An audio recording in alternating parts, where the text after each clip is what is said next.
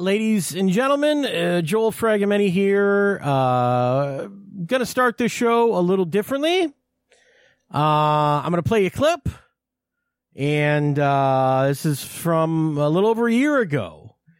Um, March 10th is when I posted this. Let's start with this, and then we'll start the show. Okay, let's listen to this. Maybe some stuff I don't normally talk about on here or on his show. I was going to, If you wanna turn it off, but you know, I was in my car and I couldn't reach the phone. It was in a passenger seat, so I had to fucking suffer. With Hey, it. we'll take it. I'll take the listen. I'm not. I'm not one to say no. Hey, go to uh, BillHildebrandComedian.com. Leave me a message. There's Yeah. a place down there we can leave a note. Hire hire Bill for your corporate party. Yeah. and just listen to him when he And says listen he to me when I say, look, don't when he says fucking do this and don't on. fucking do that. Yeah, I mean just it. when it's time to go on. You know, you do this once a year. I do it 30 times a year. That's right. Listen to He's an expert. for Christ's sake. He's an expert in lame corporate events. He's the guy who knows. Yeah, I got you. I got your Home Depot, asshole. Exactly, yeah, the Home Depot Christmas party. a day that will live in infamy. The plywood aisle. And the lumber If I ever own a bar, I'm going to have a spot. lumber it's called the lumber aisle. Whenever I tell that story, I always say, so they set us up in the lumber aisle and they built a little stage, you know, because they have the wood. It's a big laugh. Yeah. and actually, they made They it, had the tools. and they made it out of pallets. That's what they stacked up It wasn't even a nice yeah, stage. it wasn't even a stage, and they threw some some indoor outdoor carpeting over it. Well, the, the Home Depot guys don't know what they're doing. We know that. That's They're right. Going in there. Why would they know how to build a stage? All right, Bill Hildebrand, thank you so much for Thanks, joining me Joel. this week. Good to be back. We'll be back on a regular schedule, I think. Who knows? I don't know. Maybe we'll all be dead from coronavirus. Maybe all comedy will take place on podcast because you can't go to a club because people are afraid of being infected. I don't know. I can't tell you what's going to happen. Yeah, it's coronavirus. You know, maybe the comics aren't the only one dying on stage. Stage, oh, hey, ho. JoelRadio.net. Over now. Go get them all. Thanks, Bill. And um, that was the end of that show from last March. It was the last show pre pandemic. And um, I pulled that clip not because of that, uh, because I am sad to report that uh, we lost Bill Hildebrand uh, since I've spoken to you last. Um, Bill passed away. Um, ah, geez, what was that now? Early May, I think. I, I, I should I should be better with the details as I sign on to uh, this show. So we're gonna remember Bill today. Uh, we're gonna remember Bill today, and um, I'm gonna try to not break down and cry. uh, I have my tissues next to me, so that's entirely possible, and I am prepared. Should that happen? Um, uh, and I, I think one way I'm going to try to not sob my eyes out is by bringing in some other people. So we're going to talk to some of Bill's friends and my friends on the phone here as, as we go through. Uh, but yeah, Bill passed away. Uh, as far as I know, uh, it was from heart trouble. Bill, um, had about five years ago, he had uh, bypass and some really bad heart stuff going on with him and uh, was very, very close to death, but he recovered, lost a bunch of weight, and he, he'd been on the show many times, uh, since then. Um, so it's not even a thing we talked about much on the show, I don't think, because he recovered and, and forgot about it. And, um, you know, as the, uh, the year uh, of COVID went on, that was literally last show before, you know, we were shut down. We made the joke about shutting down comedy. Uh, Bill came on again to talk about, um, the pandemic, uh, a more recent appearance than the one I just played you. And, um, you know, B- Bill eventually got, n- not unlike a lot of people, he did get uh, COVID 19 at one point, although it, I don't believe it contributed to his death. Um, uh, just a very sad thing, very sad story. Bill, uh, for those of you that, that don't know, if you're listening to this for the first time, was the guy, the single individual that I credit as being my mentor in comedy more than anybody. Um, uh, playing Joey's Dearborn, which he was the booker of, uh, many, many, many times over the years. My first paid weekend spot was at Joey's Dearborn, opening for Diane Ford. I've told that story many times. I was the MC. I think I was doing comedy for about six months when Bill brought me in, something like that. Less than a year for sure.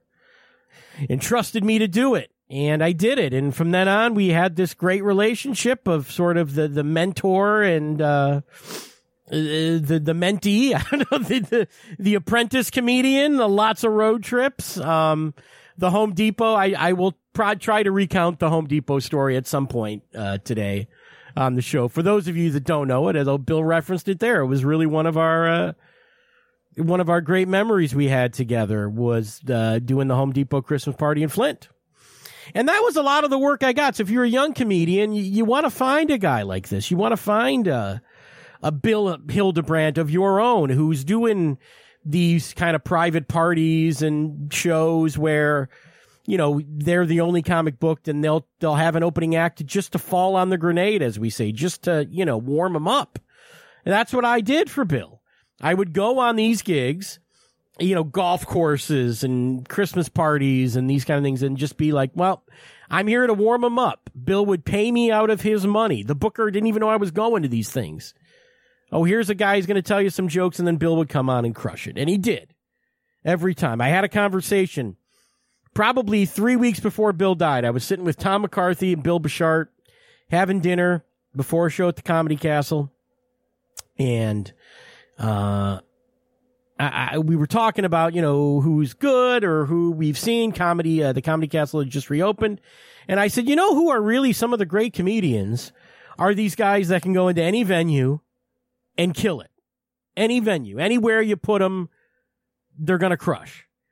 And, you know, even they'll complain and say it wasn't a great show. Bill was always famous for that. Bill was always the guy who was like, oh, this is going to suck or boy, that was a nightmare. Meanwhile, he did great. And I said the guys that can do that, like Leo DeFore and like Bill Hildebrandt, really have to be considered some of the best comedians you'll ever see because they'll go into anywhere and do well in any situation. People will love them.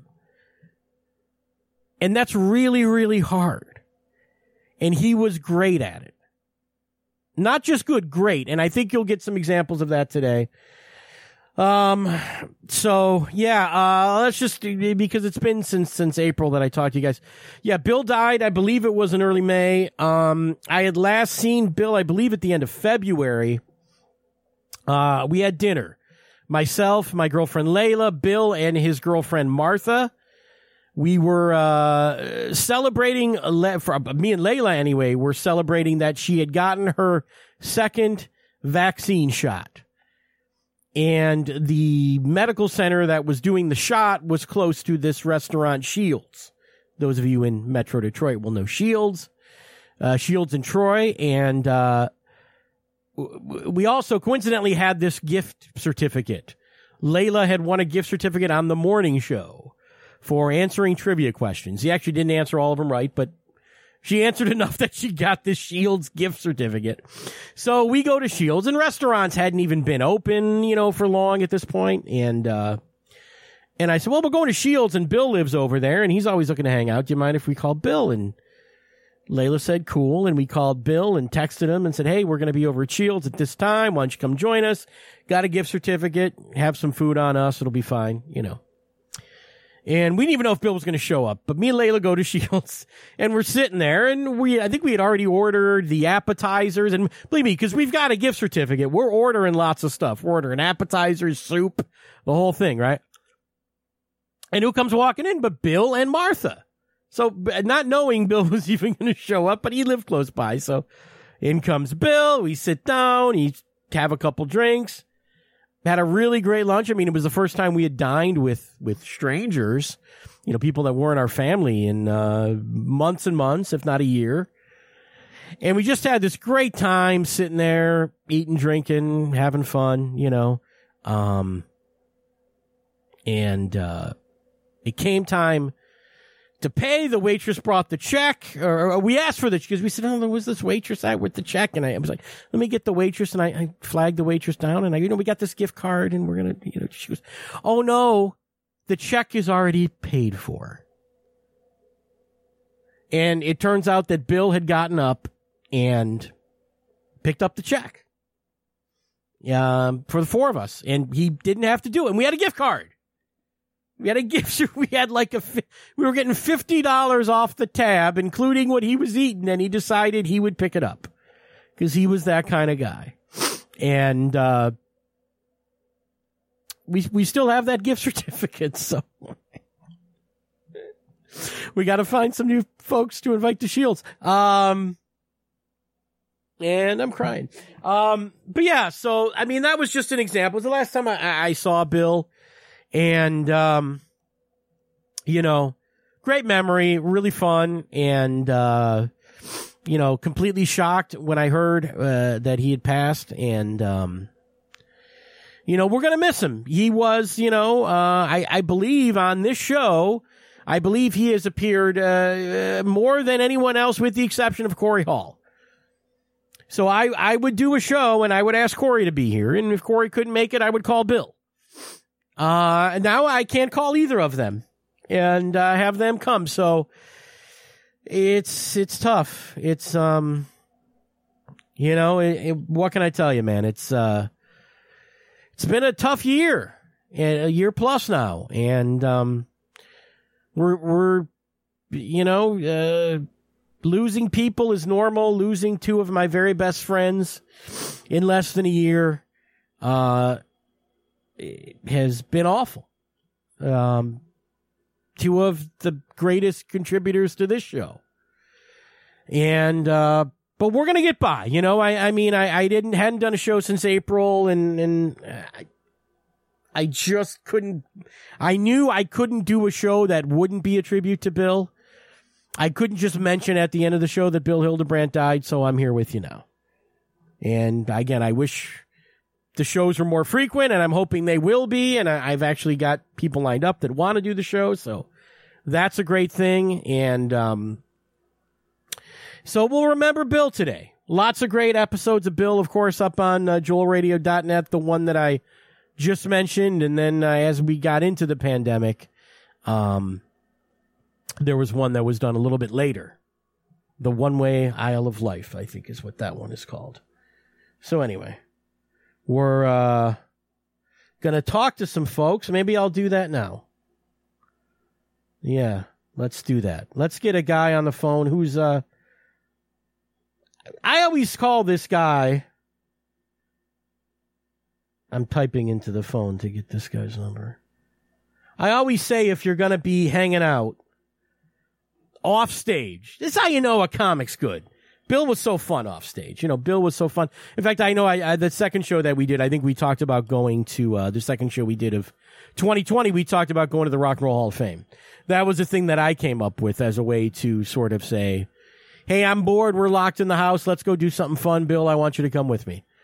And uh, I'm really glad we did that road trip. It was maybe, you know, the most fun thing I did over the pandemic was going to Cleveland, going to the Rock and Roll Hall of Fame, and and hanging out with Bill. But when I bring up hanging out and being funny off stage, this guy that I'm about to talk to, I find to be maybe the funniest guy off stage. Now I know that's a lot as I bring him on the phone. You're going to hear it ringing here in a second, but as I bring him on to to so it's a tough billing. But uh, Derek Richards, I find. Uh, Hi. Derek Richards, what's going on? You're on Joel Radio. What's happening, buddy? How are you? Well, you know, I, am introducing you going, you know, you know what comic's funny when he's funny off stage. And Derek, and I always go, no one is more fun to hang out with off stage than Derek Richards. You are very kind. Yeah, very kind. Although I have to bring you on with that billing, and we're going to talk about our friend that died. So I, am sorry. Uh, you know, you got to. I, I, like how you approach things. I, I, I said I, I lift people up and bring them right down. That's what this show's all about. You're. Uh, it's kind of like your act. It's uh, my show is all act, downs. your, your act kind of starts off slow and then tapers off. No, man. You know, I you know I love you, and I was glad to. Uh, glad to hear from you and glad that I could be on your uh, on your show, man. Thank you yeah, for having me. Well, you know, I'm Bill. Uh, I mean, I'm going to let you talk about how you met him and all that stuff, and and but I just remember, you know, when the three of us would hang out, and I don't know how many times just the three of us, by more than, but I remember one gig, and I'm trying to remember whose gig it was.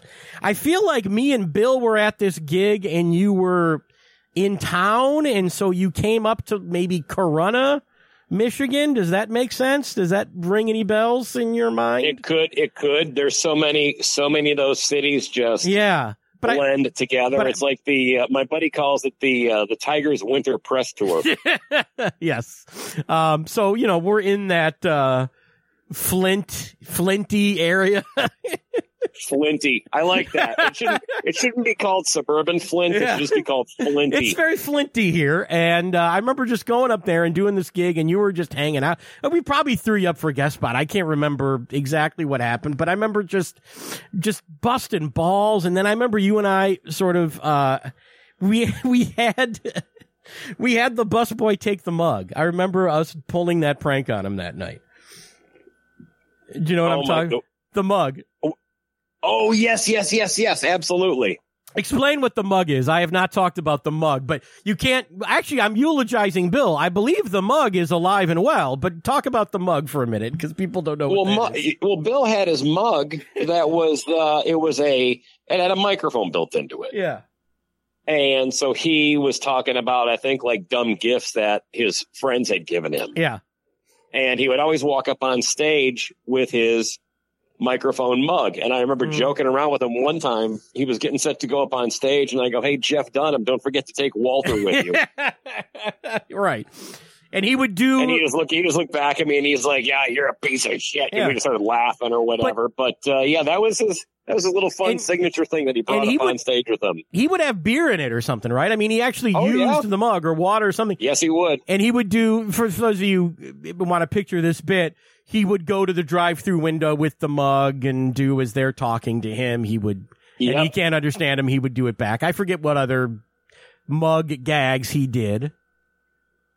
No, it was funny. It was one of his signature moves, Yeah. and it was something that we all, you know, busted his Oh, yeah. chops on Yeah. constantly, and it was uh, it was great. We just, I remember there were multiple times we had worked together. I'm like, you got, you got new batteries in your prop there, Carrot Top. you know, I mean, just, just one douchey thing Yeah. after another that comedians do to do to each other in that situation. Yeah. And I just remember sitting there. I think the show was over and this guy was bussing tables and Bill wasn't looking and we slipped it in the bus stop.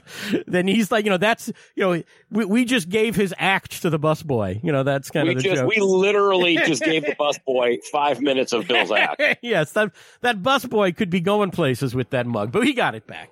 But you know the He mug. could, he could be going. He could be going other uh, high end flinty gigs.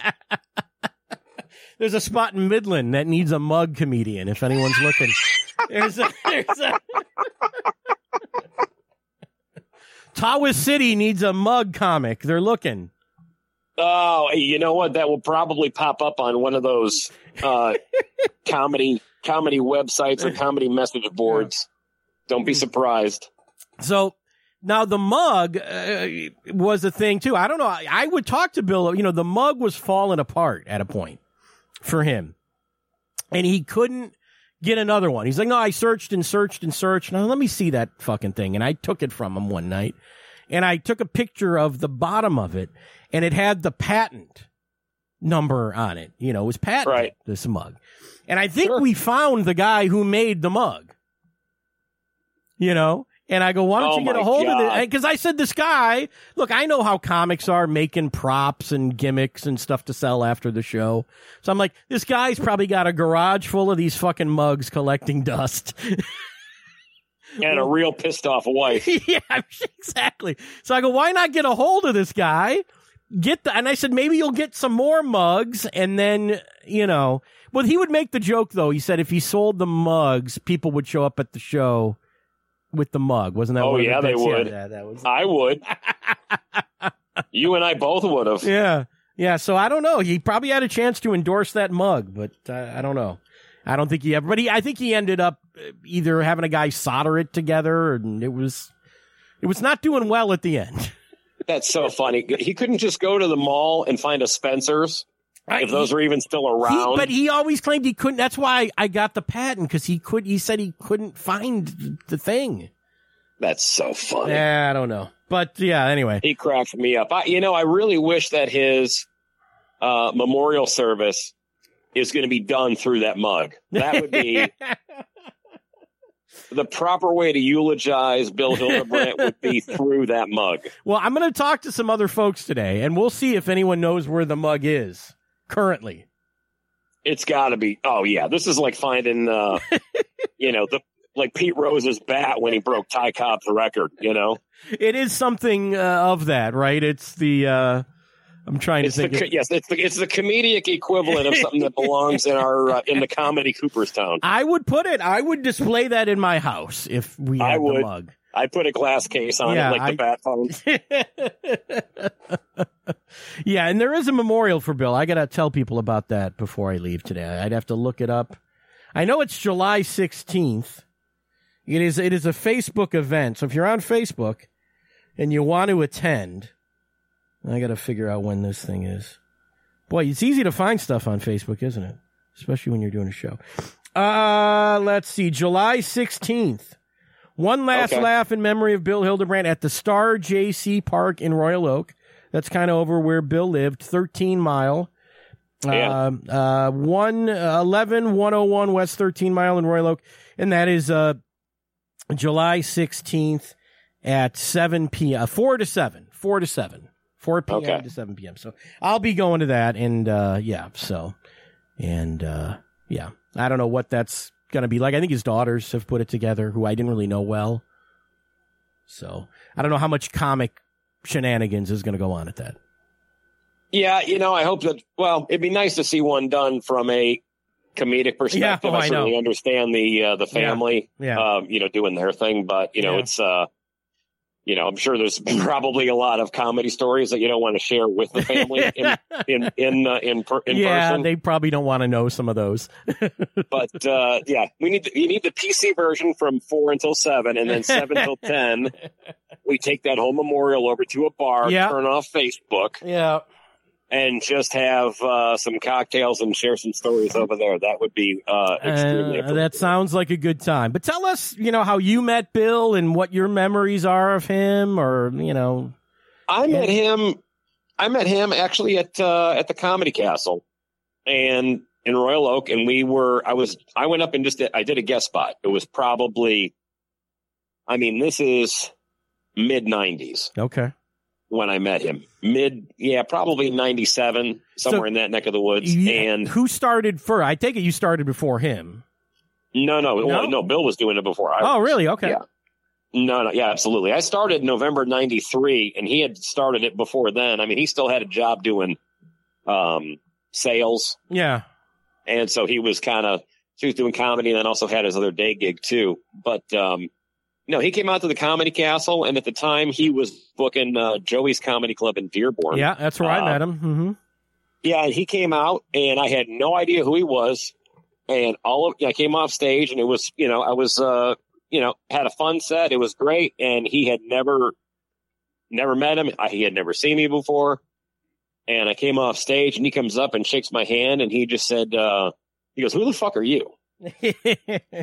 And anybody that knows Bill knows that's exactly what Bill would would have said. And Yeah, he right. said it with a smile on his face. Yeah. He was laughing, and he was.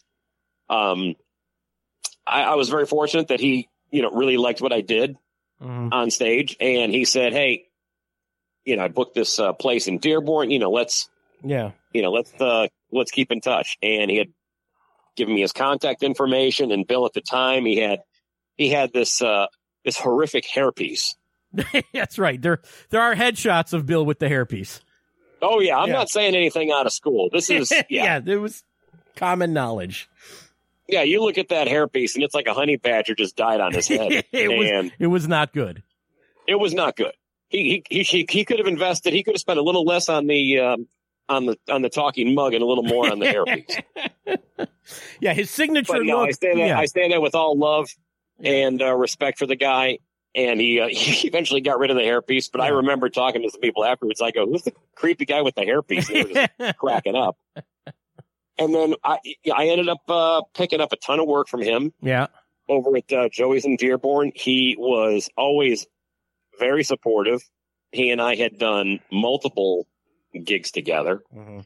He was very. Uh, we had hung out on I can't count the number of nights after shows and we'd have some cocktails and we would just talk comedy and he would have suggestions on different things and I'd watch him work. And I mean, you, you know, if you saw, if you saw Bill work, I mean, he, he was a guy that you could stick him in almost any situation. Mm. And it could be, you know, I would joke around. He would pick up these, you know, 3 p.m. gigs right. in, uh, in Grand Blanc for, you know, whatever for, Yeah. you know, five, six hundred bucks. And I would joke around. I'm like, oh, another Daughters of the American Revolution get Right. together.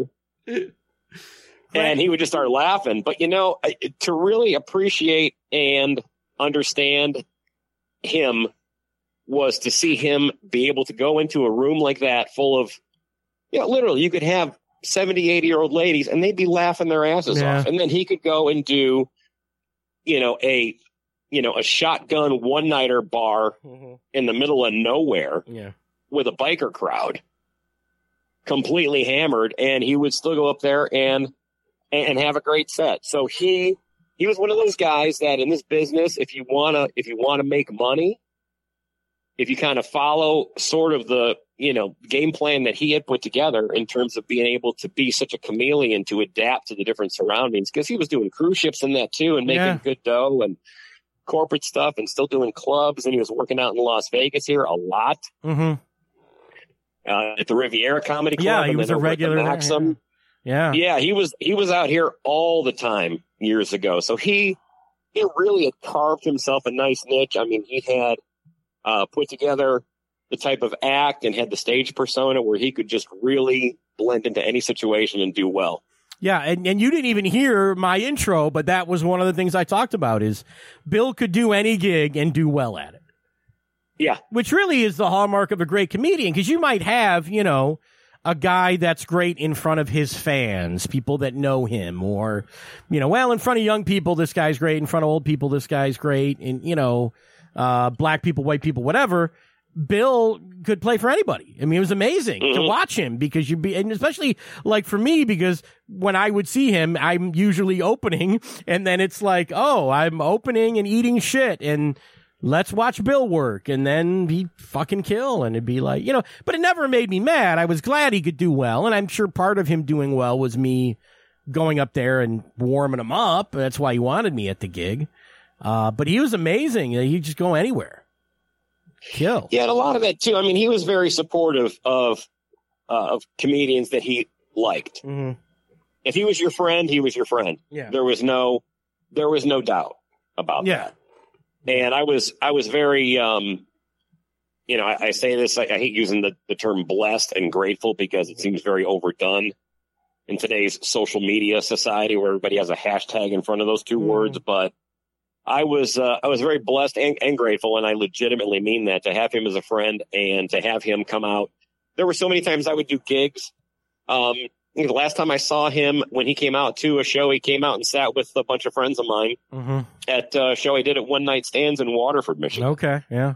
I didn't even know he was coming out. hmm And he just came out and he sat there in the crowd and I'd be glancing over at him and he was he was just a genuine comedy fan and he he sat there with my buddies and laughed his ass off. Yeah. And he was just talk to him afterwards, have a couple drinks, and he just he had he had a big heart. He really liked to help people that really wanted to succeed in this business. If you had the drive and the motivation and the desire and you were focused, he Mhm. would be all in your corner. Yeah.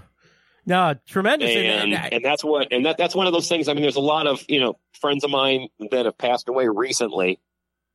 And I was just talking to my girlfriend about this just because it was you know, that stuff starts to you know, it hits you. They say, Oh, it comes in threes and there and it's not, you know, that's just literally how it happens. And I'm like when I got the word on him, the other two people that I knew were more acquaintances. Yeah. When I got that news from uh about him uh being found dead in his apartment, I mean that Mhm.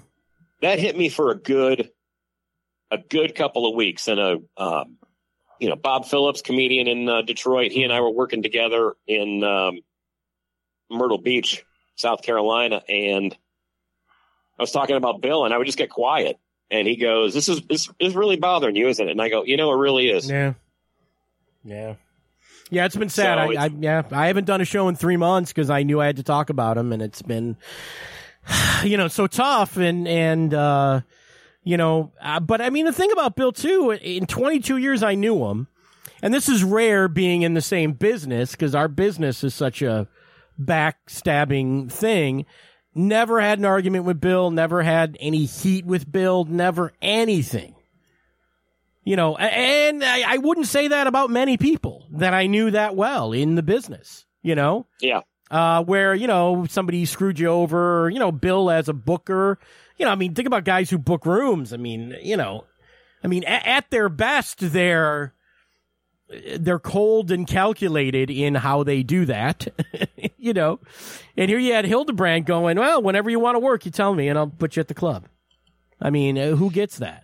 You know, and I don't no, know. he was a solid guy. I mean, anytime I worked and I was, I, you know, I and I was getting paid from whatever I was getting paid. I got paid. I was never shorted Yeah, on money. yeah. And like, you know, I can't say that with, um, you know, with a lot of uh, Michigan gigs, su- Mhm. such as the, uh, you know, the, the other Joey's Club in Livonia Yeah, that I tried mean, to uh, screw me on some money before, Sure. and they're out of business now too. So Yeah. fuck them. Yeah, yeah, But um, no, I mean, Bill was a uh, Bill was a solid guy, and if he liked you, he liked you. But if he didn't like you, he didn't like you. Yeah, no. And you know what? He made no no bones about it. If he didn't care for somebody, he wouldn't hang out with them, yeah. Well, I, and he and he wouldn't talk with them. And you know what? I I, I appreciate that. I appreciate that level of honesty.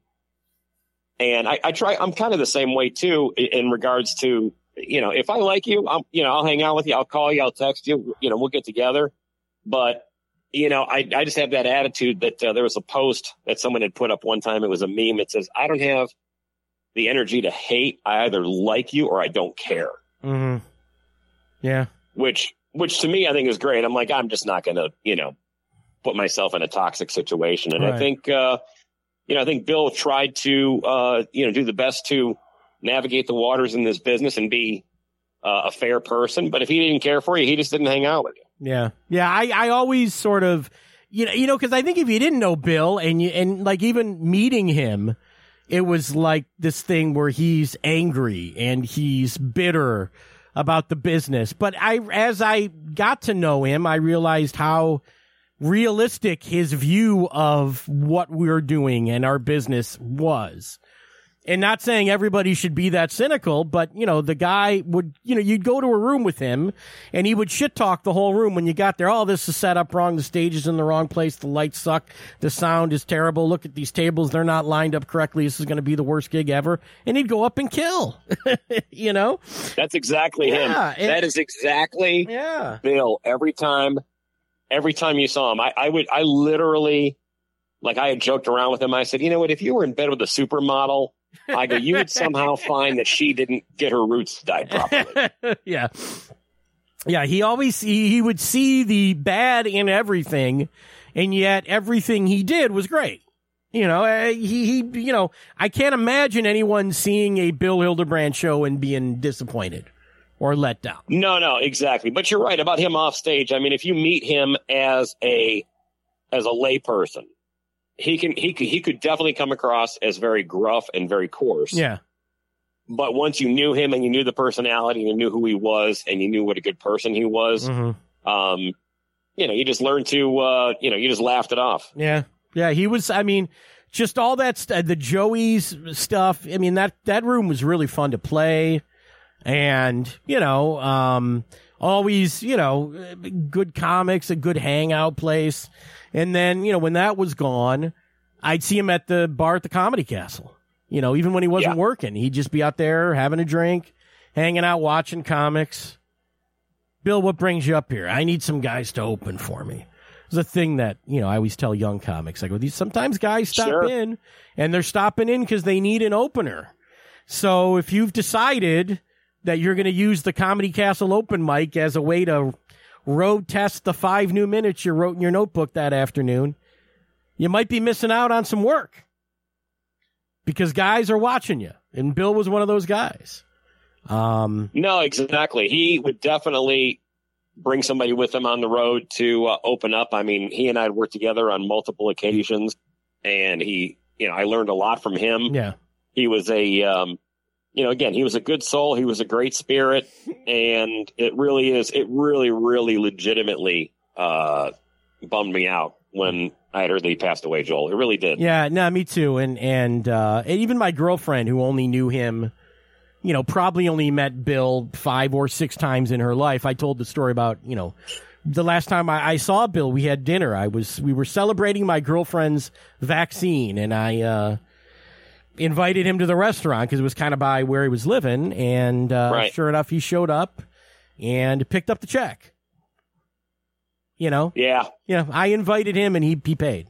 You know, and it was unbelievable. So no, Yeah. no, yeah, solid, solid guy. I mean, I was really, it, you know, and again, everybody's got their own stuff that they go through. I mean, I don't know the whole circumstances surrounding his uh his death, but uh, you know, you see somebody like that go, and you go, you know, there's at least I can rattle off, and I won't, but I can rattle off at least four Michigan-based comics, and I'm like, yeah, why couldn't they be in his situation? Right we, we, there's guys that if we if we had to start crossing guys off a list, that wouldn't be hard.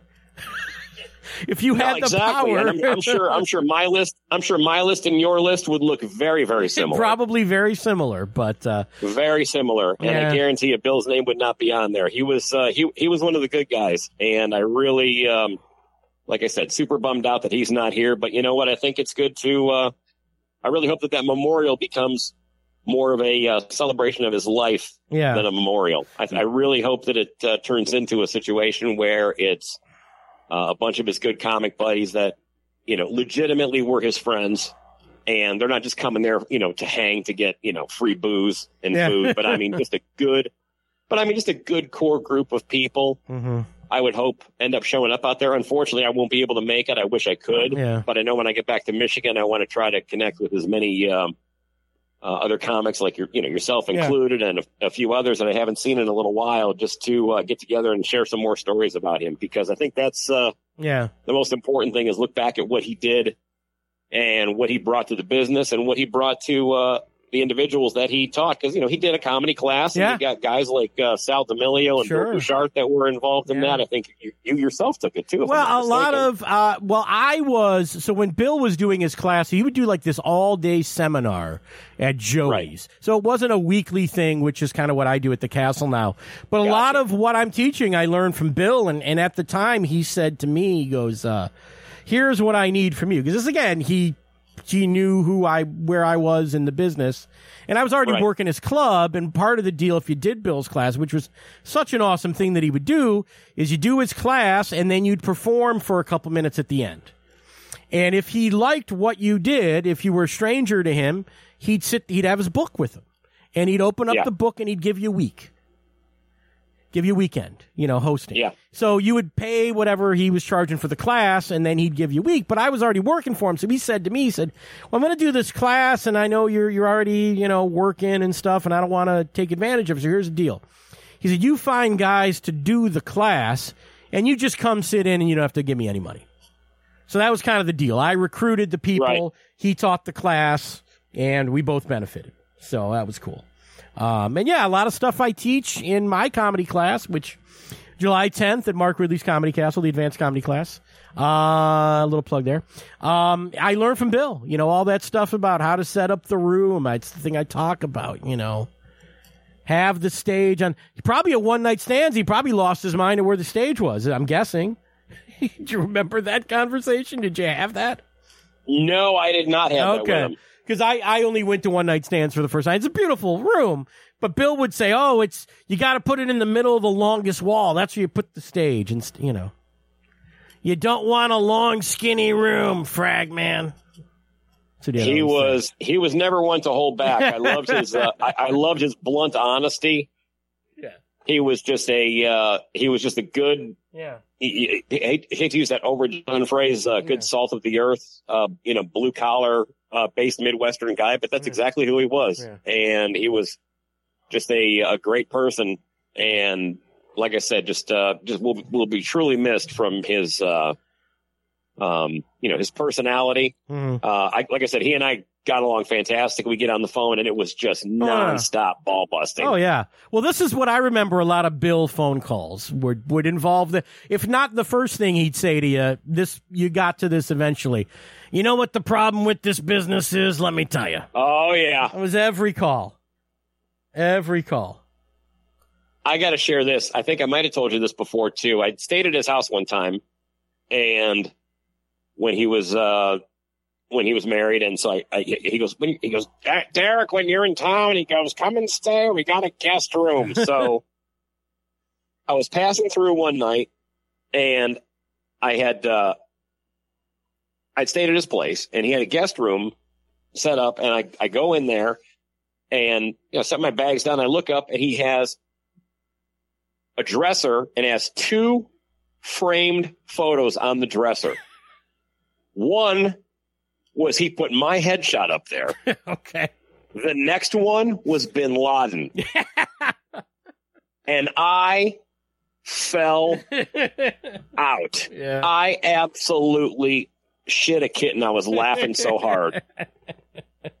I came walking out and he and he knew exactly what I had seen at that time. And he's got a cocktail, he's got one for me, and I'm just dying laughing. And we just we just cried. It was so funny. Yeah, that's great. That's a great story, man. Yeah, yeah. Bill will be missed. But I mean, man. that was the kind of guy he was. I mean, he really wanted to make you feel welcome. But then it's like, yeah, here's your headshot next to, uh, you know, the number one most wanted person on the planet at the time. So Yeah, man, that's awesome. Uh yeah, just so many. I mean, we could tell Bill stories all day, I'm sure. But uh I mean, even because you are, uh, for those who don't know, you're out in Vegas.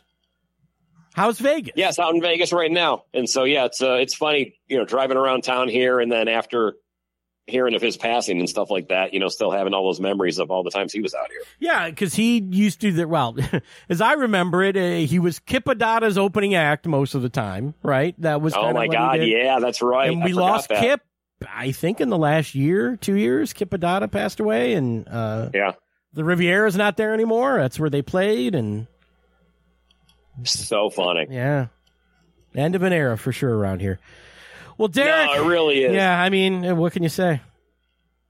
Yeah.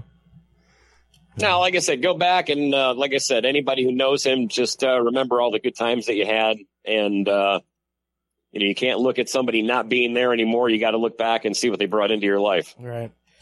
All right, Derek. Well, thanks so much for for uh, for talking to me today. It's a sad day, and I didn't. Uh, I opened the show saying I didn't want to cry for the whole thing, so I'll have some friends on. and I cried for a little bit in the beginning, but I've you've cheered me up, so thank you. For that. No, hey, no, no big deal. If you if you want the audience to cry, I've got I've got your set list. I can start doing some of your jokes. Yeah, please, please do. Oh, believe me, I've done them recently, and they've cried. So it's so funny. No, man, I can't. I can't thank you enough for uh, including me on Yeah. this, and um, you know, means a lot. It really, really does. So again, thank you so much. Right. And then I'm going to be back up in Michigan coming up here in a uh, a few weeks, and then I think again over the summer as All well. right. So we definitely will get together and uh, and have some cocktails. sounds fantastic. Derek Richards, thanks so much, buddy. Thanks, buddy. All right, Talk to you soon. Later. See ya. All right, Derek Richards, everybody. Okay, so there he I know- goes. Oh, I'm just playing the show. We don't want that show playing from the past. Damn phones. Anyway, Derek, yeah, Derek uh, knew Bill very well and was always fun. So good talking to him. We're going to bring some other folks in here. Let's see who else we could uh, get.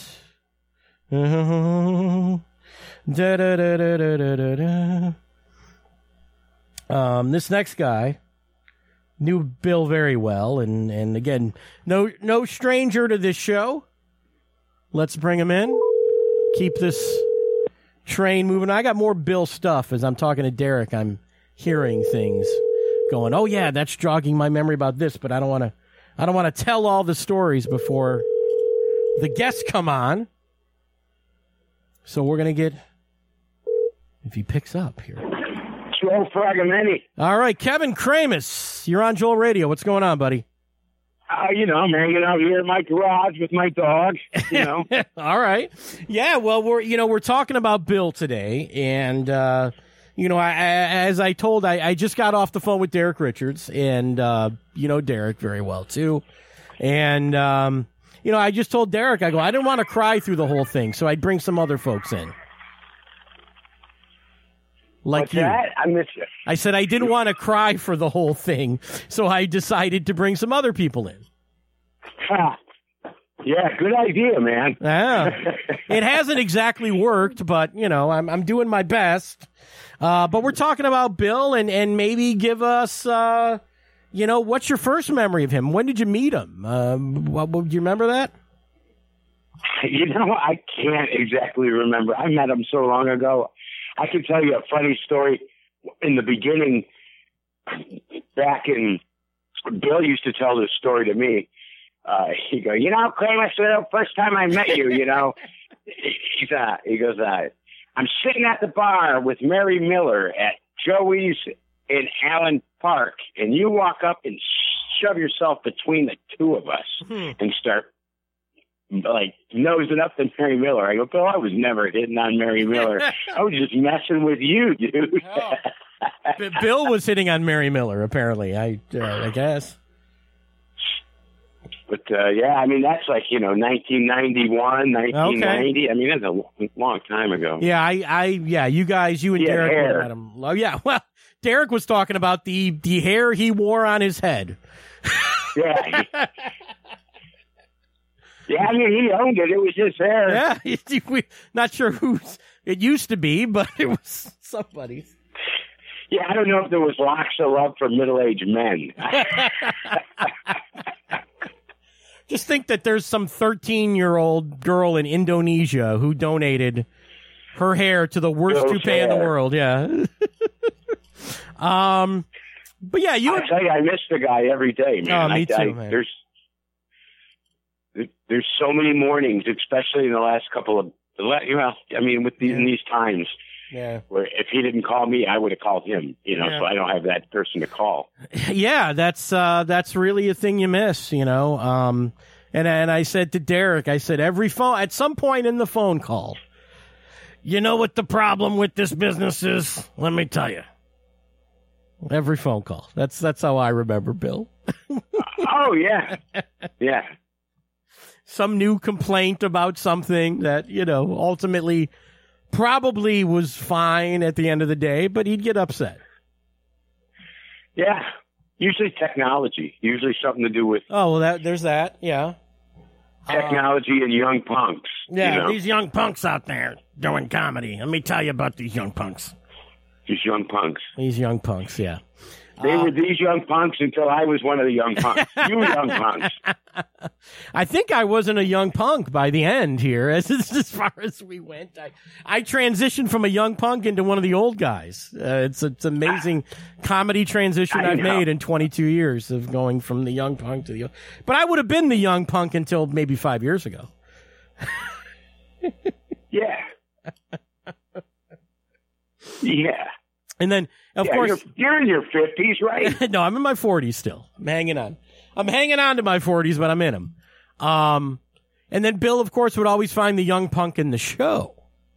And that made for a thing because he would sometimes ask me if I was on first or if I was out in the crowd. He'd go, "Hey, where, where's a young? Tell me where a young guy is sitting."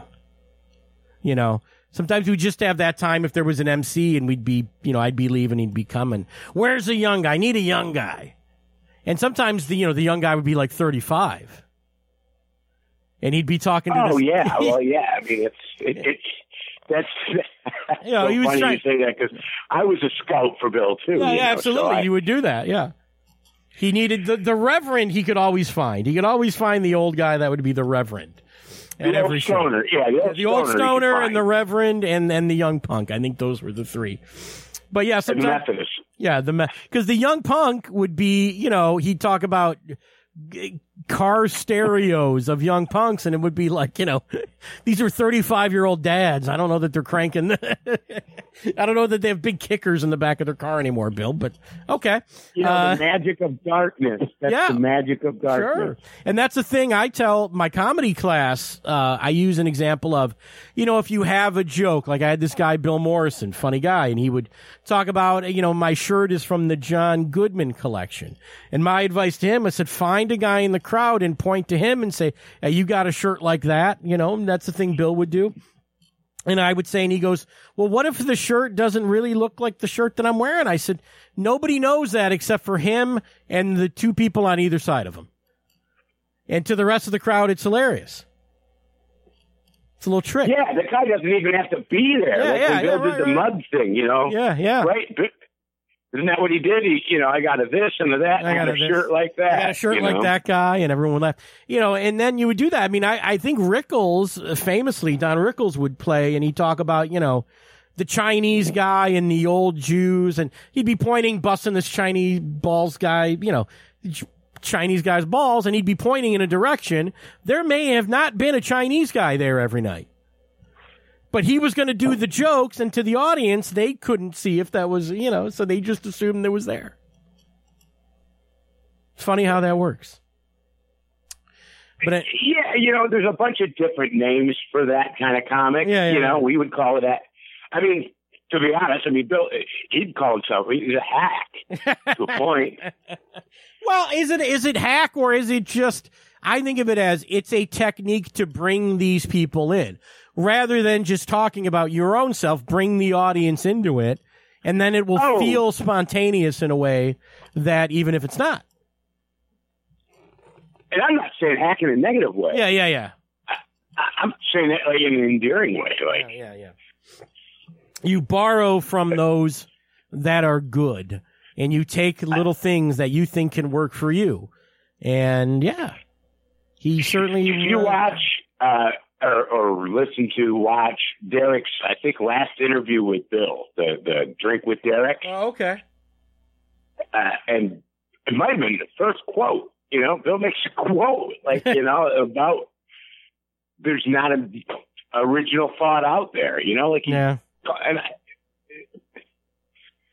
I mean there is and there isn't, but you know what I'm saying? Like Yeah, yeah, yeah. Yeah. he he was magical when he was able to do all that stuff that all them techniques that and make them look you know it was all old school though like kids today don't have anybody to base any of that Yeah, that's of. that's the thing. And even for me watching Bill work, it was sort of like, yeah, I can't really do that, and I can't, uh, you know, what he's doing. I, I sort of don't feel comfortable, sort of uh, presenting myself in the same way that he did. But you would watch it and you would go, this, these are the same jokes, which is a compliment in the sense that the jokes worked and he did them every night.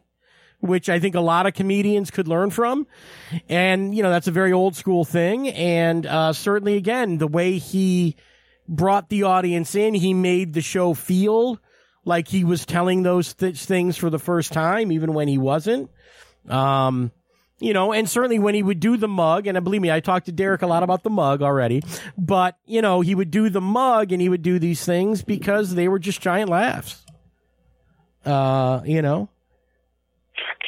I guess that's where you talk when I talk about it's the, the endearing hack quality is yeah. the mug and and how much there was put into the mug. You know, kind of like uh, Chrissy Burns in the in the bra. Yeah. You know, Bradini. Right. You know, that wasn't an original bit, Yeah. but it, somebody polished it up and made it their own. Yeah. You know. Yeah, he had uh, just so many memorable bits and, and, and just kind of the shows he, he would do. And, you know, from anywhere. We were talking to Derek about, you know, he worked the Riviera in Vegas with Kip Addotta a lot, did the cruise ships, which is a very hard gig, as I've learned from him and pretty much any comic I've talked to that does cruise ships is you got to be good and you've got to be clean and you've got to do sometimes multiple shows a week that are different. And he could do all that. And he really enjoyed being on the ships, unlike some people. I know that about him. He would add to stuff. Like I did the the uh, library tour with him, and we and uh, did went across the country and did a handful of libraries together, and we talked a lot about the stuff on the boats that he did Yeah. that was similar to the stuff, the couple of the games that we played with the audience in the library shows Oh, we okay. did. And he told me, like, he would make himself, it sounded like on the ships as, I don't want to say as available as much as possible, but he would, he would make, when he had, when he had a report, it sounded like with a cruise director, he would make the games himself. Oh, Like, okay. They wouldn't have any idea what they were doing when they were doing the Liars Club, and then Bill would come in Oh, and, okay, yeah. and he knew how to do it. You know, he knew how to do all these things that that I don't know. I mean, it's people today don't know how to do. You know, like Yeah, I just think- old school Yeah. stuff. Yeah, you got that feeling that Bill was, you know, uh, from another era, but could still play in front of young people and get the laughs and the old timers. And, and I'm sure some of that was, you know, hearing stories about him opening for Soupy Sales and some of these old guys that were, you know, in the twilight of their career as he was starting. And he would open for some of these guys and, and learn from them. Yeah, Yeah. yeah. I mean, he he worked with all them people that like that that, that like he looked up to. Right. You know, I mean, I knew who Soupy Sales was and worked with Soupy, but I didn't. Uh It didn't mean as much to me as it did to him. Yeah, yeah. You know. Yeah, Soupy. To me, Soupy was an old guy uh, from the day I was born, effectively. You know what I mean? But to him, he Yeah, was a guy. too, Yeah, me too. yeah, yeah. Um, and I remember he told me this story about Soupy. He was playing Ann Arbor, opening for Soupy, and you know Soupy's crowd, very old crowd. I, I don't know if you ever worked with Soupy, but that's what I heard. And you can imagine. Yeah, yeah. I worked with Soupy. Yeah, Yeah, how, yeah. how old the crowd was. And Bill said uh, at some point during Soupy's set, they figure out that a guy died in the the you know Ann Arbor, the Main Street there, and uh, this guy dies. So Soupy leaves the stage, and as the EMTs have to come get this guy, he sends Bill out to kill time on the stage. That's beautiful. Yeah, I mean, I- you know, so Soupy knew it was death to, you know, no pun intended here, but you know, this guy's dead. I don't want to be on stage. Send the opener out there, and there goes Bill. So, I mean, I can't imagine what that would have been like. So, the fact that they kept on going is just a yeah, well, thing. the fact that you keep on going. The, the, uh, the Chrissy Burns story of somebody dying in the audience is just as funny. It's what I don't know that one. Let tell everybody. So she's she's doing this corporate gig, corporate private gig in the middle of Iowa for uh, corn farmers or something. For I can't remember exactly who it was, but in the middle of nowhere in this, and it's all old folks. Mm-hmm. And so she gets there, and the guy meets her at the door, old guy, you know, and he goes, "Oh, you know, welcome to the show, blah blah blah. We've got a place for you to sit with some folks. We get, oh, got a guy that's waiting to sit with you, and, Oh, and you know, a, a young guy. We got a a young single guy for you." okay. So they sit her down at you know long tables. You know, you can picture it in, in a big like Yeah. a gym or something. Yeah, you know, okay. and the lights are on, and all these old people are eating off the styrofoam plates, and and they set her down next to this guy, and she's flirting with this old guy, and he's single. You know, he's a widower, and and uh, you know, in the middle of the conversation, and he buries his face in the potatoes, oh God! Wow. and and she said like nobody. It, nothing happened. Like everybody kept going. Like this, they're all, they're old people. You know, she made it sound like so. Like they just somebody dies. Yes. So they, the guy's face went down. Somebody came. They checked him. They called nine one one. It took forever for nine one one to get there. They covered him up with a uh, part of it with like a tablecloth. Oh no! You know, they oh. realized that he was gone. Oh my and so God! people are all sitting at the table still eating. Oh you know, my and God! What And, a uh, oh EMS finally comes like 45 minutes later, and they, and again, she said like almost nobody gets up. And Like and it's normal, you know, like it's one of the herd goes out. and Right. keep on going, you know. well maybe that's so not. she said they yeah. get the guy out of there, and no sooner did they get the guy out, than you can hear the door closing the building. Ladies and gentlemen, Chrissy and I, I don't want to speak, you know, Chrissy's not with us anymore either, and I don't want to speak for her, but as a comic, you're probably like, this guy's dead. Uh, I hope we do the show so I can get paid. I think that's your first. yeah, right. As a comic, all you're thinking Yeah. about is I want to get paid. Yeah, like- paid. Are they going to, because they're not going to pay you if they don't do the show. I mean, unless you're the luckiest comedian that's ever lived, uh, you know. Uh, so yeah, what a, oh man. Oh, I, I, I don't miss the road, I have to say, but, uh, you know, these road stories, me and Bill at Home Depot, all that stuff. I mean, you know, I'll tell the Home Depot story with you on the phone. I'm sure you've heard this, right? Yeah, yeah. Oh, yeah. So the home, and I'm going to add something to it that I would never. I'm going to add a bit to this Home Depot story, even though I've told it a million times. Uh, that I've never said in deference uh, to Bill being alive, but now that he's gone, I'm going to tell people a little secret that happened at that gig that I haven't brought up. But I actually think it's it's a compliment to him. He would have taken it as an insult, but I'm going to say it as a compliment. So anyway, Bill's booked to do the Home Depot Christmas party in Flint, Michigan. So this is after hours at the Home Depot.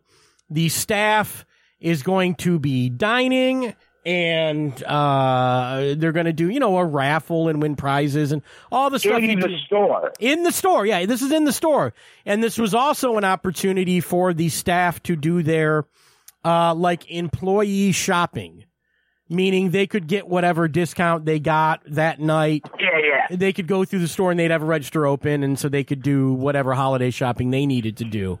So they would use it as an opportunity for that. And, you know, like Bill's saying, you know, I forget who booked this gig, but, you know, I wasn't booked. Bill was booked. He brings me along, says, jump in the car. I'll give you 50 bucks. We're going to go to this Home Depot Christmas party. So I said, okay. And, um, you know, and, and it, Bill's like, well, you know, last year they had a DJ and people didn't like that or they wanted to mix it up. They had karaoke, so they got comedians. But, you know, Bill is, Bill's cursing this thing the whole way there, you know, going, oh, this is going to suck. And of course we get there and one of the the lumber aisle is set up with buffet tables, you know, like big round tables for everybody to eat at. The next aisle over is where the food is. So these employees would go get their food and then go sit at one of these big giant round tables in the lumber aisle at Home Depot. So imagine the ceiling height and the width that we're talking about here. I mean, arguably the biggest comedy venue I've ever worked. you know, I, I've played the Palace of Auburn Hills. I guess that may be larger than a Home Depot inside. I don't know, but anyway, um, and you know, so they would do that, and then Bill and I are, you know, going to be on. I think during dinner was the genius idea of these Home Depot people. During dinner, we would go up, or after, whatever it was. So, uh, and then I'm like, well, what are they going to have for a stage? Turns out they built us a stage because they had the lumber. That's always a joke I tell. It was cheaper then. Yeah, it was cheaper then, and uh, they had the guy who they probably paid one of their employees his, you know, eight bucks an hour at the time to to put this thing together. And they had like one of those podiums with the built-in speaker. That was the PA for to fill a Home Depot. Now I was saying that the Home Depot, the lumber aisle, yeah, but the lumber aisle goes back to, you know, halfway through the store, and that's how far back people were sitting. That little PA uh, thing does not work. It people can barely hear us, as you can imagine, right? hmm So, uh, you know, Bill and I get our green room, which was the next aisle over. I remember eating the buffet food off of one of those rolling ladder things that the employees would use. and I'm in, you know, I'm a young Joel com- uh, Joel Fragomeni comedian, shirt and tie for every gig. So I'm dressed up. You know, Bill's got his blazer, and we're getting sawdust all over ourselves as we're eating this shitty buffet food. You know. Then it's time to do the show, and I go, I don't know what I'm going to do. I'm going to go. yeah, What do I do, Bill? Just go up and do your stuff. And I can see Bill out of the corner of my eye from stage, and he's going to tell me when it's time to go. He said, just go up and start. He didn't tell me do 10, do 7. He said, go up and start, and I'll tell you when to leave. Okay. You know, so I go up, and it's not going well. They can barely hear me. It's not, you know, it's terrible, as you can imagine. Well, I leave. I introduce Bill. He gives me the wrap up. I must have done 10 minutes or less. I can't remember exactly. Bill goes up. He's doing his regular show. And, and, you know, Bill's show, like I said, worked everywhere, but they could barely hear him. You know, there's nothing, uh, even the people that wanted to enjoy Bill were having a hard time because they can't hear him. So Just Bill, before the mug or after the mug? During the mug. during the, the month, Mug. Was this Oh was he yeah, doing the mug no, he would have done the mug at this. Yeah, I don't think the mug. I think the mug got called out, and you know, the mug even into a mic wasn't working at this show. So he does this. Now, this is the part that I never tell people, but he did this, and it was brilliant because he's he's doing his stuff. It's going better than me, but it wasn't going great for him. He picks a lady out of the crowd, brings her on stage, bringing people in, you know. And I hadn't seen Bill bring people on stage a lot. And you know what he did? And, and again, that's why you never say this while Bill's alive. But it was a thing that when he did it, it killed. He did the hands bit. Hands bit. Did the hands bit. If you guys don't know what the hands bit is, probably made most famous by I Love Lucy, who did a hands bit once on that show. I remember that from being a kid. But basically, you get somebody out of the audience, you have them put their hands behind their back. Bill becomes the hands. Or was oh no, the audience member is the hand. You explain the hands bit. Bill is the hands for the audience member. Is that how it works? Yeah, Bill, Yeah, yeah. stands behind you. You stand back to back, uh, uh, your face to their back of their yeah, head. Right? yeah, yeah, yeah. Right. Stick your arms through their armpits, and, hmm and you're their arms. And you tell a funny story and sort of act it out as you go. Or they're your arms. They're They're, your- your, arms. They're your. That's what I'm Yeah. saying. They go behind you. They go behind you. So and, and then and then as Bill would tell me, it's always fun because when you bring a lady up to do it, you get boobs. Right. You get boobs against your back. right, right. yeah. They so they They have. killed. Yeah. It killed. That's what I mean. He did this, and I would never talk about him doing the hands bit because he would say, you know, Bill would always have that line about the shitty gigs. I was never there. You know, say he's not on his website. It's not on face. It's not on social media. I was never there, and he, he even said to me after on the ride home, he goes, "I was never here, and I never did the hands bit. So I never told anybody until right now, telling you and my audience, Bill did the hands bit at this gig, and it fucking killed." I'm sure I saw him do the hands bit at some point. Yeah, I but- can't even recall. But he I- didn't really do it. It wasn't it, as part of his show, uh, generally speaking. But he did it that night. Yeah, that's such an old. Like guys today don't know really what. There isn't any standard half bits today, is there? You're a teacher. Like Uh, there isn't anything. I mean, there's a new. There's sort of like stand up. Tro- you know, do you know why I pulled you over? I you know I got pulled over on the way to the show. I mean, there's the hack lines. You, you know them. Uh, yeah, but those are. But as those- far as like vaudevillian things that comedians still do, like the hands a bit, yeah, nobody does those. You know. Because when I started out, and I started going to comedy clubs in the mid '80s, just to even watch, like guys would do that kind of Yeah, stuff. yeah, yeah, yeah. Yeah. You know, I like I, I don't want to name any guys that are. I don't want to throw any guys under the quote bus. I don't think I would be, but I don't want to name Well, any guys. they're probably all Detroit dead. guys that I know Yeah. that would pull that trick out of their bag. Right. I can't recall. I probably did it at some point. I can't recall using that one Well, it- because I, I, I'm so small. It, it's, it doesn't really, you know, it doesn't work. yeah. No, I mean if you if you know how to do the hands bit and you get yourself into a gig where no one can hear you, what's going to make them laugh? Probably something like that. And he did it. And I I respected him for doing it. I knew it was, you know, a thing that you know, isn't original to him, but god damn it, it worked, and that's why people do that stuff. So, you know, again, I Oh, don't for want you to be a hack, but you know, you got to know in a certain situation. Because my my thing as a road comic was always, I'm going to do my and, and believe me, I got in trouble with it for this bookers and stuff. I'm, I'm doing my show. I've done this show hundreds, if not thousands of times. This is my show. It usually does well. I'm going to do it now. And if the audience didn't give a shit, th- that's all I did. And Bill would take it to the next level to make sure that they had fun.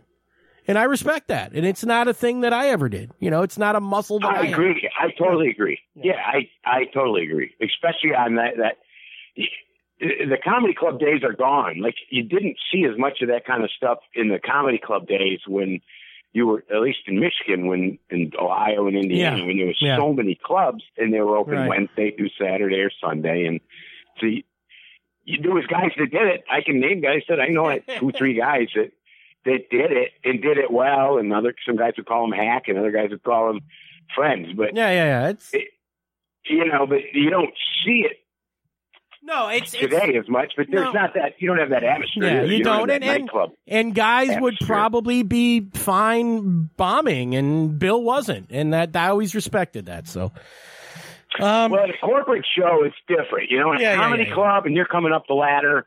You know, obviously, if you're if you get booked as a headliner at a comedy club, your job is not to bomb. yeah, yeah, yeah. Um, You know, but Right. if you're learning and climbing that ladder, and you're trying to be original, yeah, but if you're at a Home Depot or you're at a corporate show or a Christmas party or a backyard where where the where the elements are against you anyways, Yeah. because you're not in a nightclub, you don't have the right sound system, you don't have a spotlight, you don't, and so Bill would do whatever he did he whatever could it took. He'd call me from the house, you know, some from a house party in the last couple of years. You know, some of the bad gigs that we end up doing now because they don't, we don't have. I don't mean bad as as bad gig, but because the money's usually decent. No, but they're they're they're they're- ba- they're bad. they're not good. So, um, Yeah, it's Yeah. not because the business isn't you because a comedian is one guy. People tend to think, especially with some of the agencies out there that just book whatever, you know, they just think they throw a single person up there and they can do whatever. Like you don't Right. need sound, you don't, you know, what do you mean you need a spotlight? Well, right. Um, I will say it just to add about the Bill stuff. We're talking about the Bill stuff. I, Tim Rollins called me the other night. Okay. Tim's another comic. co- If people are listening, don't know, but Tim's a, a, a comic that's been around Detroit a long time, a juggler that was very close to Bill. And he called me the other day. He left me a message, and I couldn't answer it. And I get the message, and it's, "Hey man, I haven't heard from you in a while. Give me a call. Uh, I'm just really missing Bill." And I just, yeah. and so I, and I didn't get the message until late, like Yeah. to the point where I, and I called him back the next day, and we both talked about Bill. You Yeah, know, it's, it's like, I think everybody does. Everybody that knew him and was he was part of your life, and and um, I mean, I feel like you spoke to him probably more than any of us did, or most of us. Um, but over the last couple of years, I mean, you know, everybody's got them waves in your life of people coming in and out, and just the last, you know, definitely since I moved back from the East Coast, I was friends with Bill prior to that, but mm-hmm.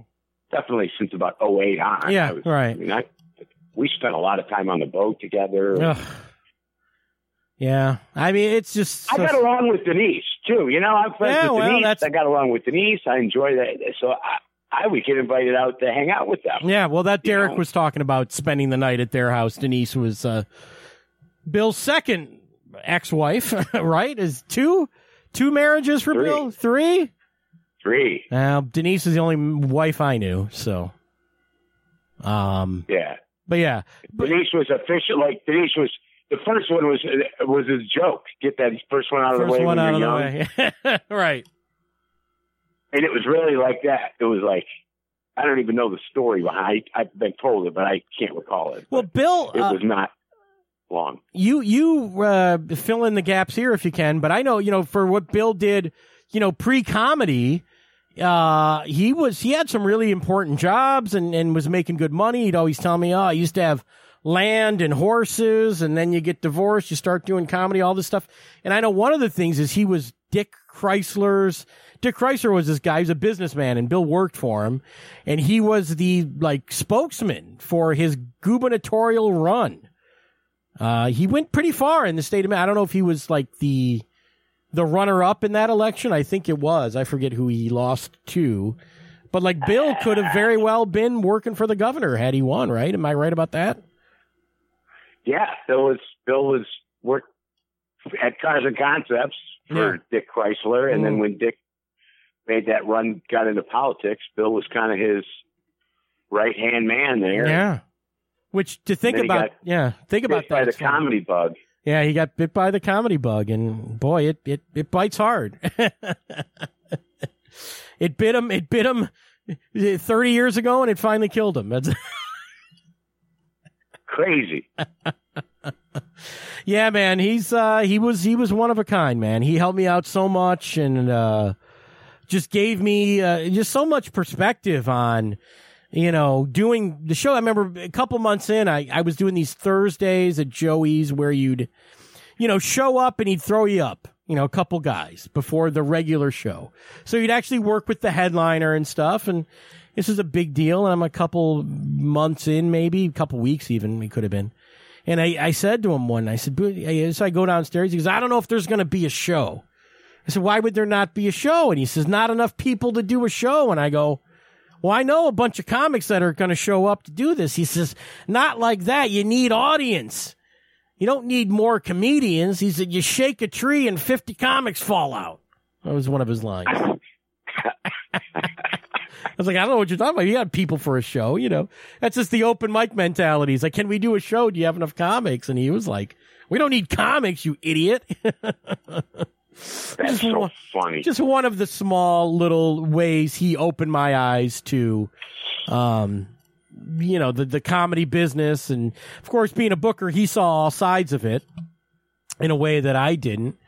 And, uh, you know, that was really important for me and certainly has shaped how I've looked at the business, how I've taught classes, and, and how I've done all that stuff. Uh, a lot of well, you know, I from blamed him to the day he died. That he the reason why he didn't have as much work as he had because he trained all the comics in town. They took all his work.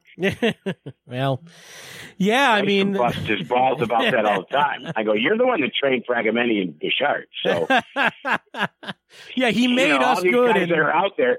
I said, every time that one of these guys gets a gig or has a student that gets a gig, Yeah. you screwed yourself. well, yeah, but he was. I mean, he was very generous between He was. But I was Joey's and- about that. guest spots. uh, You know, he- if, if you know, like I said, he'd throw you like the Home Depot thing was a thing where he'd get these gigs where it was just him.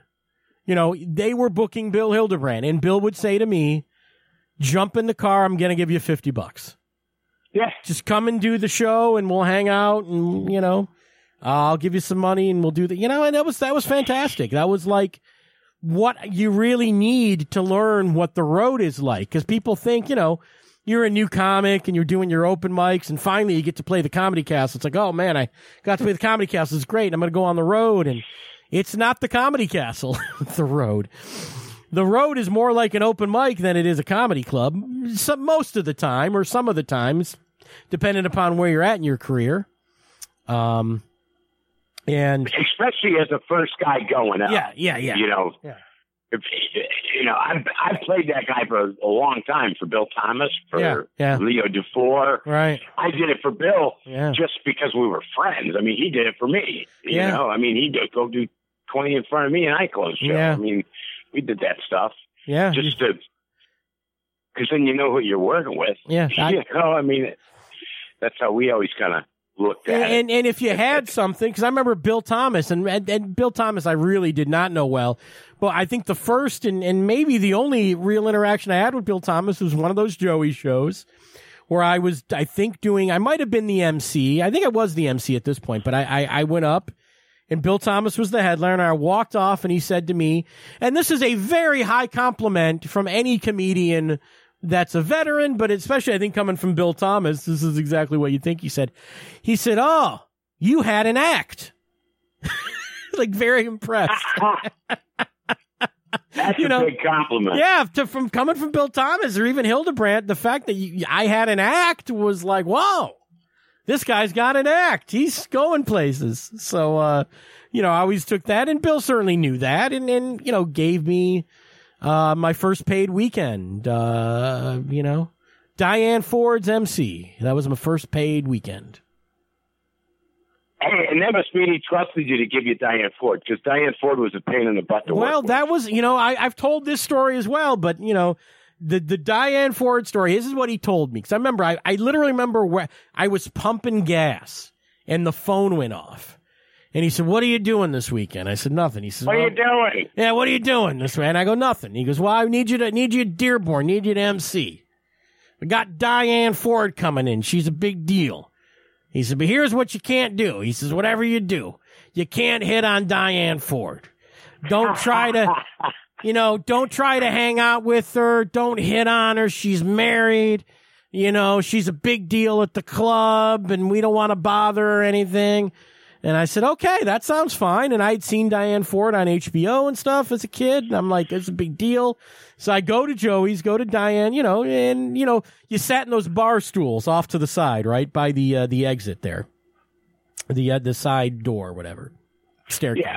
And you sit in those things. So, you know, I say hi to Diane. I get her information. I go bring her up. I go do my show and middle's on and who comes sitting moving down the seat to me? Diane Ford.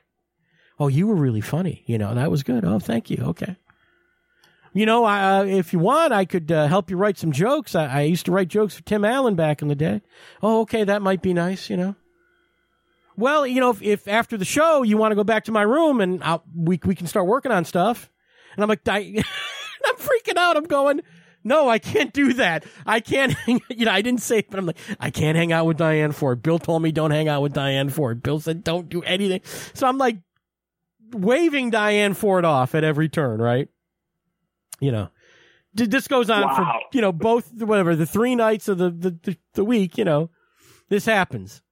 You know, I'm like Diane Ford's hitting on me, but I can't do anything. And not that I don't know that I would have fucked Diane Ford, but who knows? You know, what are you gonna do? I'm, I'm a young comic. I just don't want to fuck this up because I this is my big break. It's my first paid weekend, my first headliner I'm working with. You know, uh, for the whole weekend. And uh, Bill calls me Monday. How'd it go?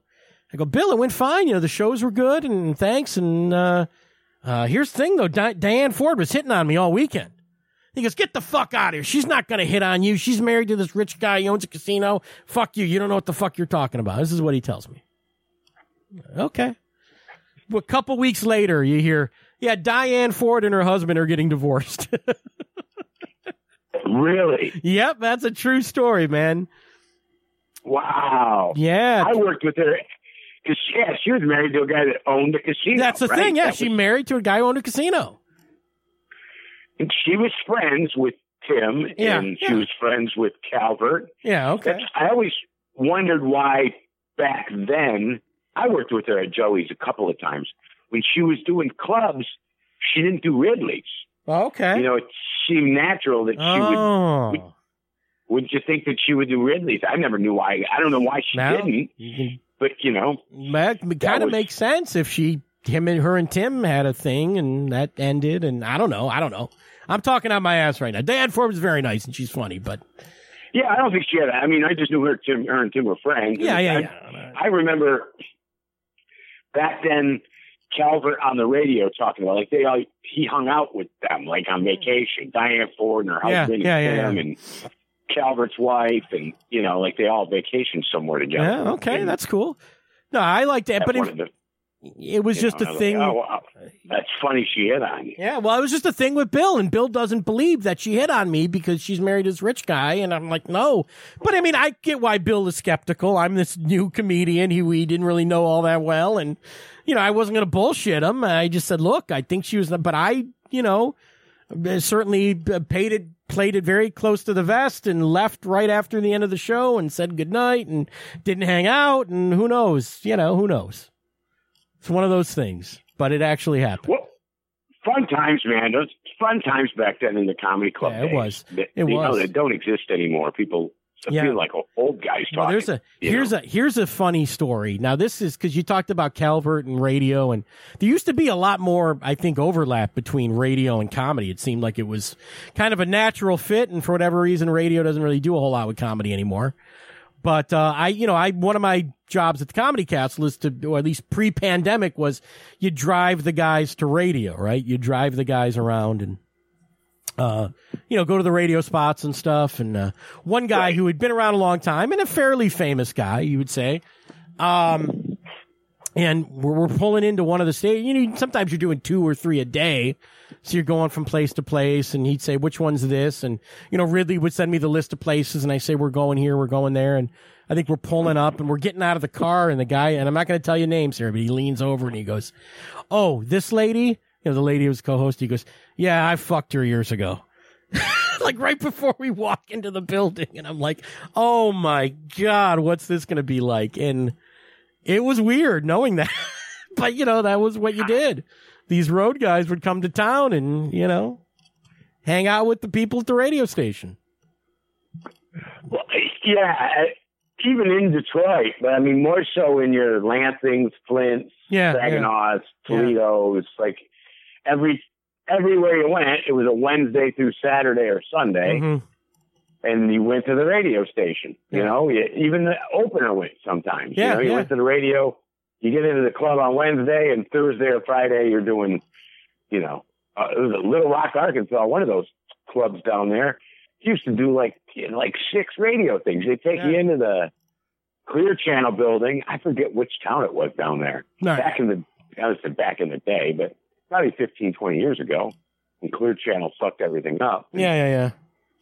You know, it's a warehouse of radio stations. Yeah, that's there's there's there's a building like that in Southfield. It's now the Entercom company, and they have a bunch of different stations there, and they're all, and you can go and yeah, you do one station and you go to the other one, and you know, um, but yeah, that was the thing. And sometimes back in the day, now not so much now, or certainly not in Detroit anyway, but like that Thursday show would be.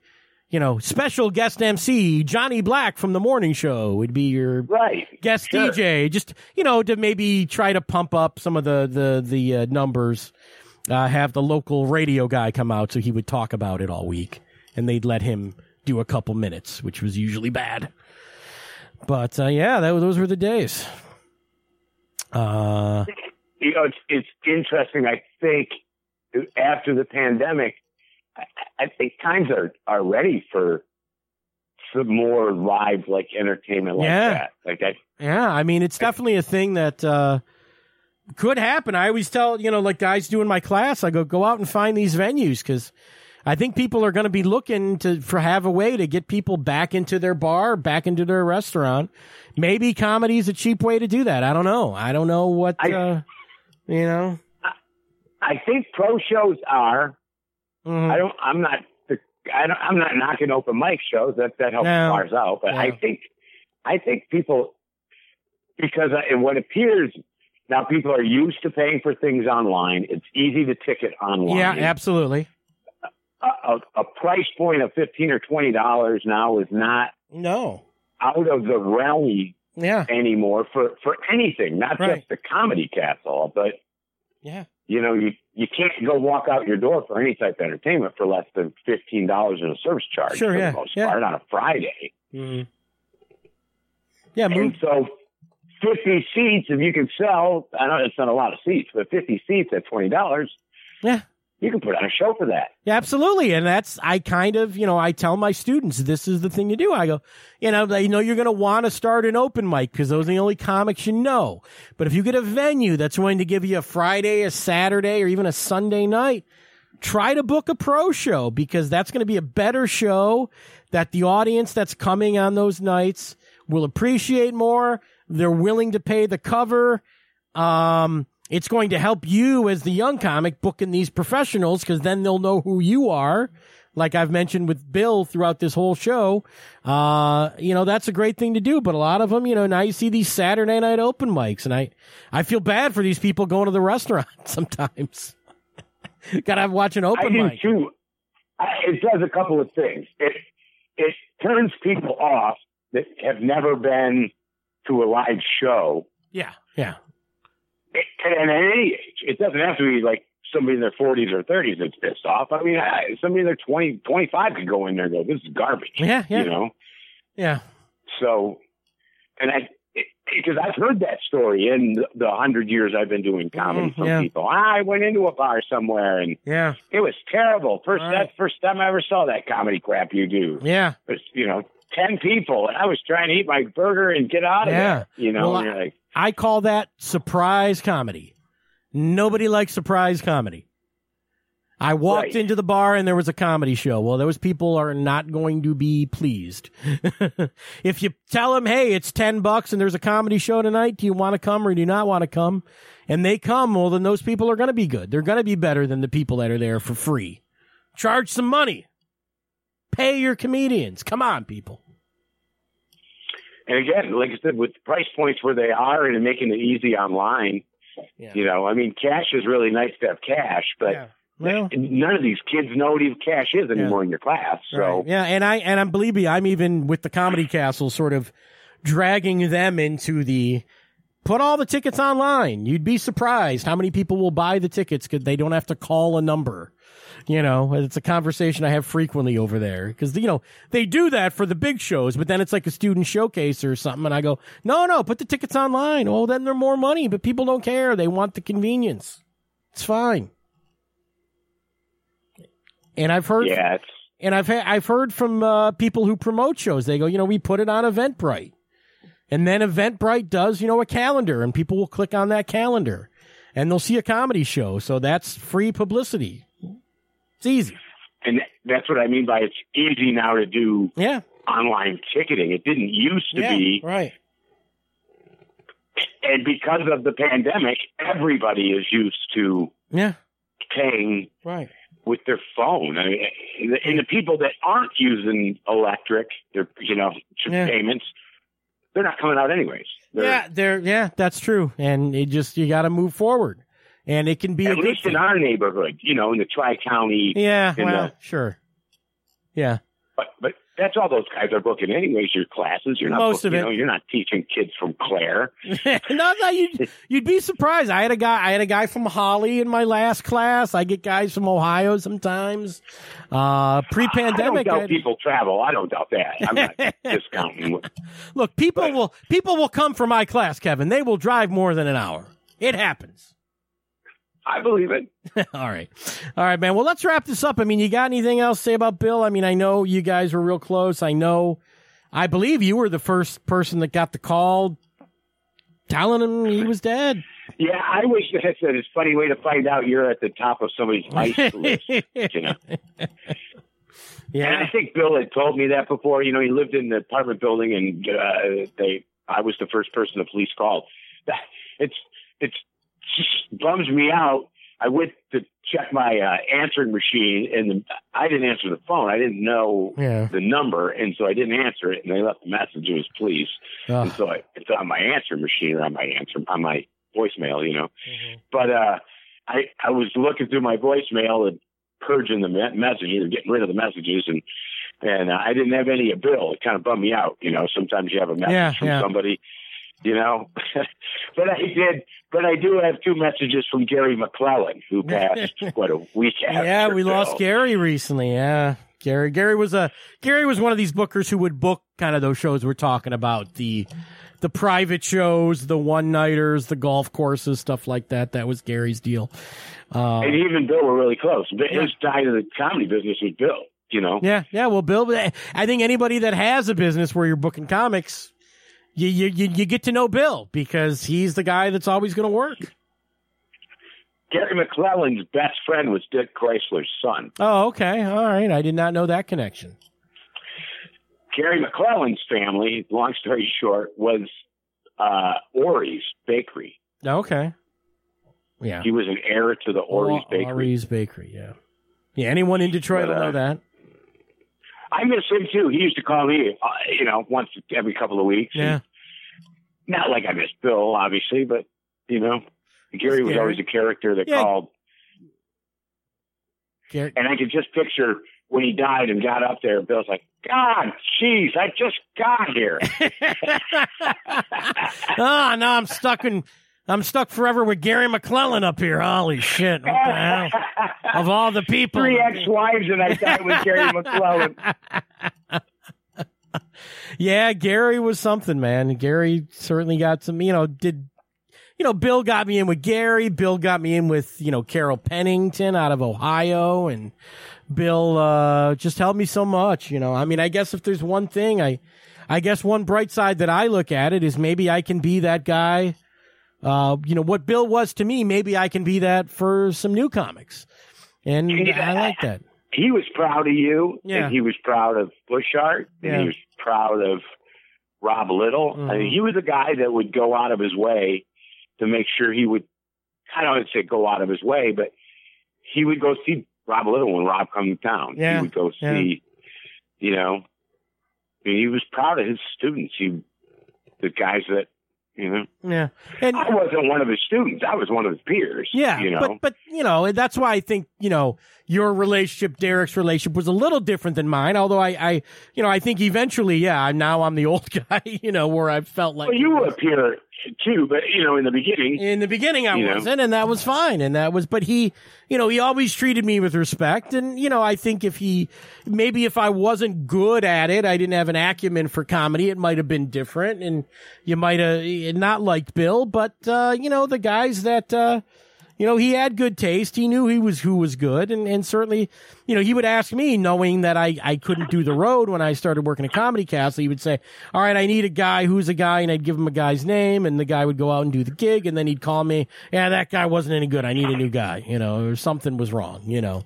too young for the room, something like that. You know, he always had his he had his standards, and if you met his standards, that felt good, you know. He got spoiled. You know, he worked the boats for so many years, Yeah. and that sort of dried up in the sense Yeah. for what happened to him. And Yeah. and then he was home, and then he worked with me and Rollins, and you know a couple other guys, you, Yeah. and then when you know I'm closing rooms, Rollins not doing stuff. hmm You know, I mean, I, all the you kind of lose guys, and then you know, so he had it easy there to for so many years Yeah. to be able to just work by your own, you know, what you wanted. Yeah. Well, here's one last your- thing. Uh, I'm going to tell this story, uh, and you may or may not know this, uh, Kevin, but Bill got me the Upchuck the Clown gig.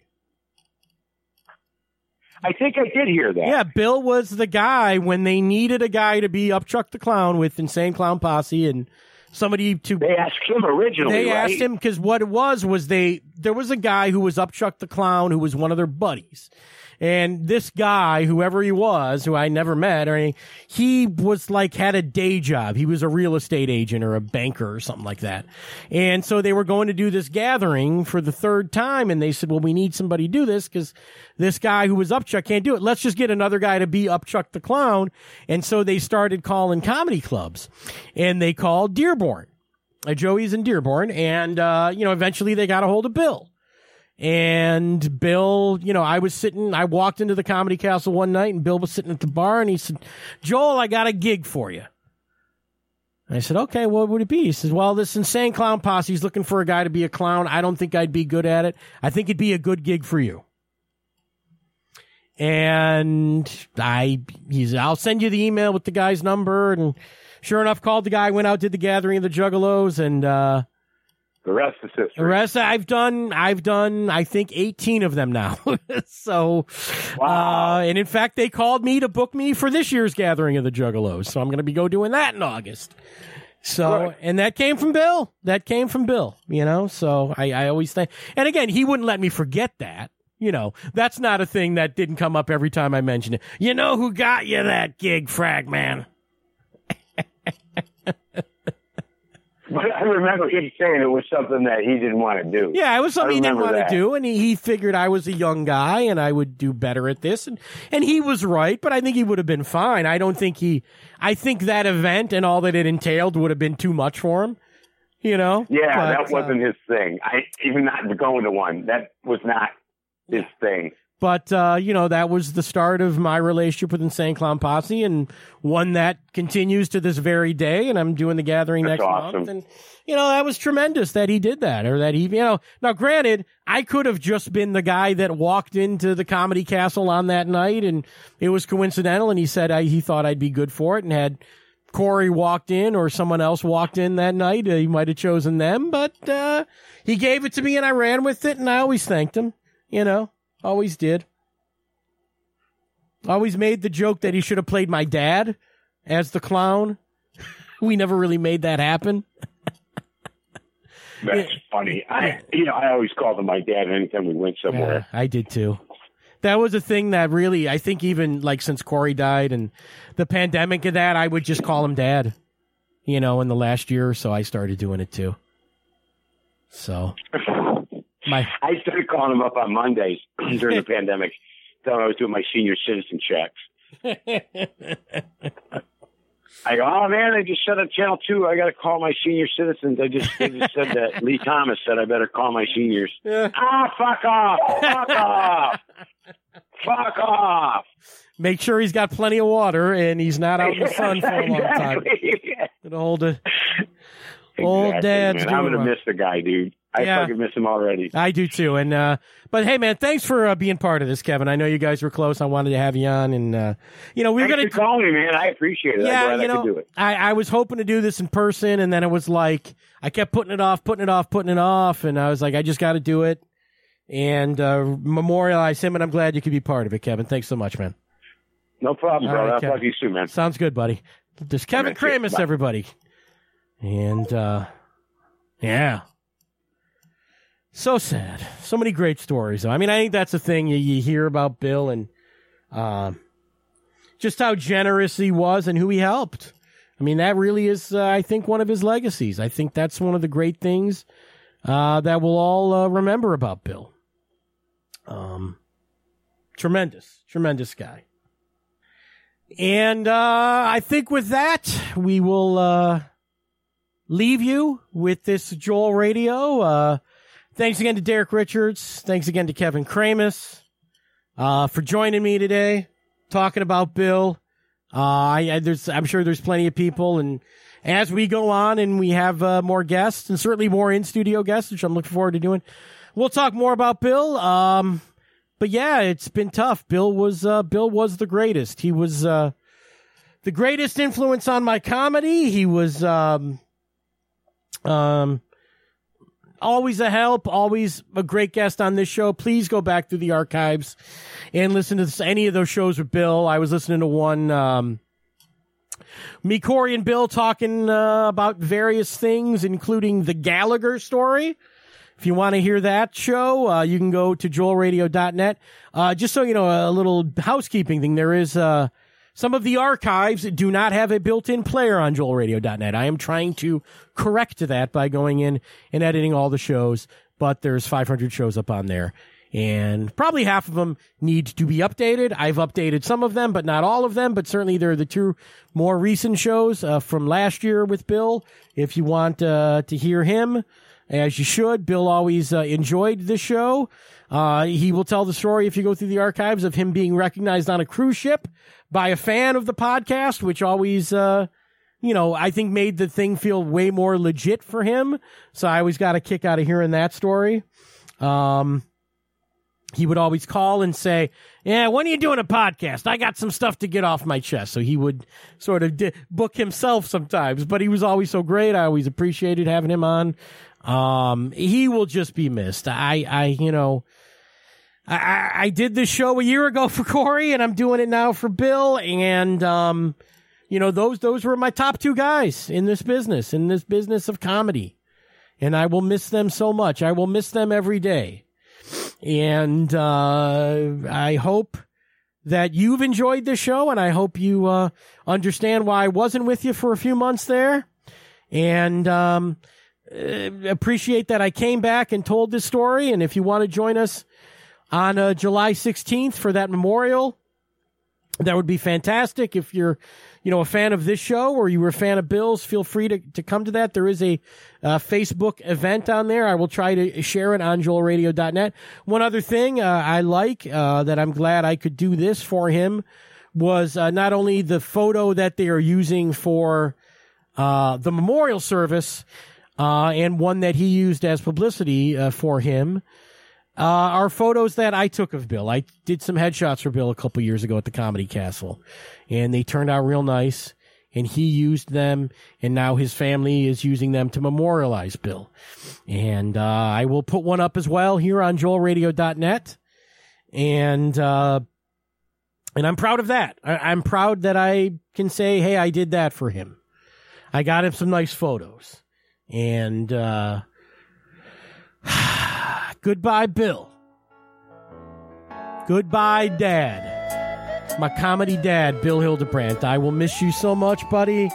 Uh, anyone who has liked this show will miss you.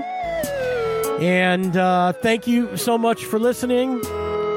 I will uh, be back with you before too long. We'll have Leylon. We'll talk movies, TV, all our usual stuff. Uh, rest in peace, Bill. You were the greatest. We will miss you forever, buddy.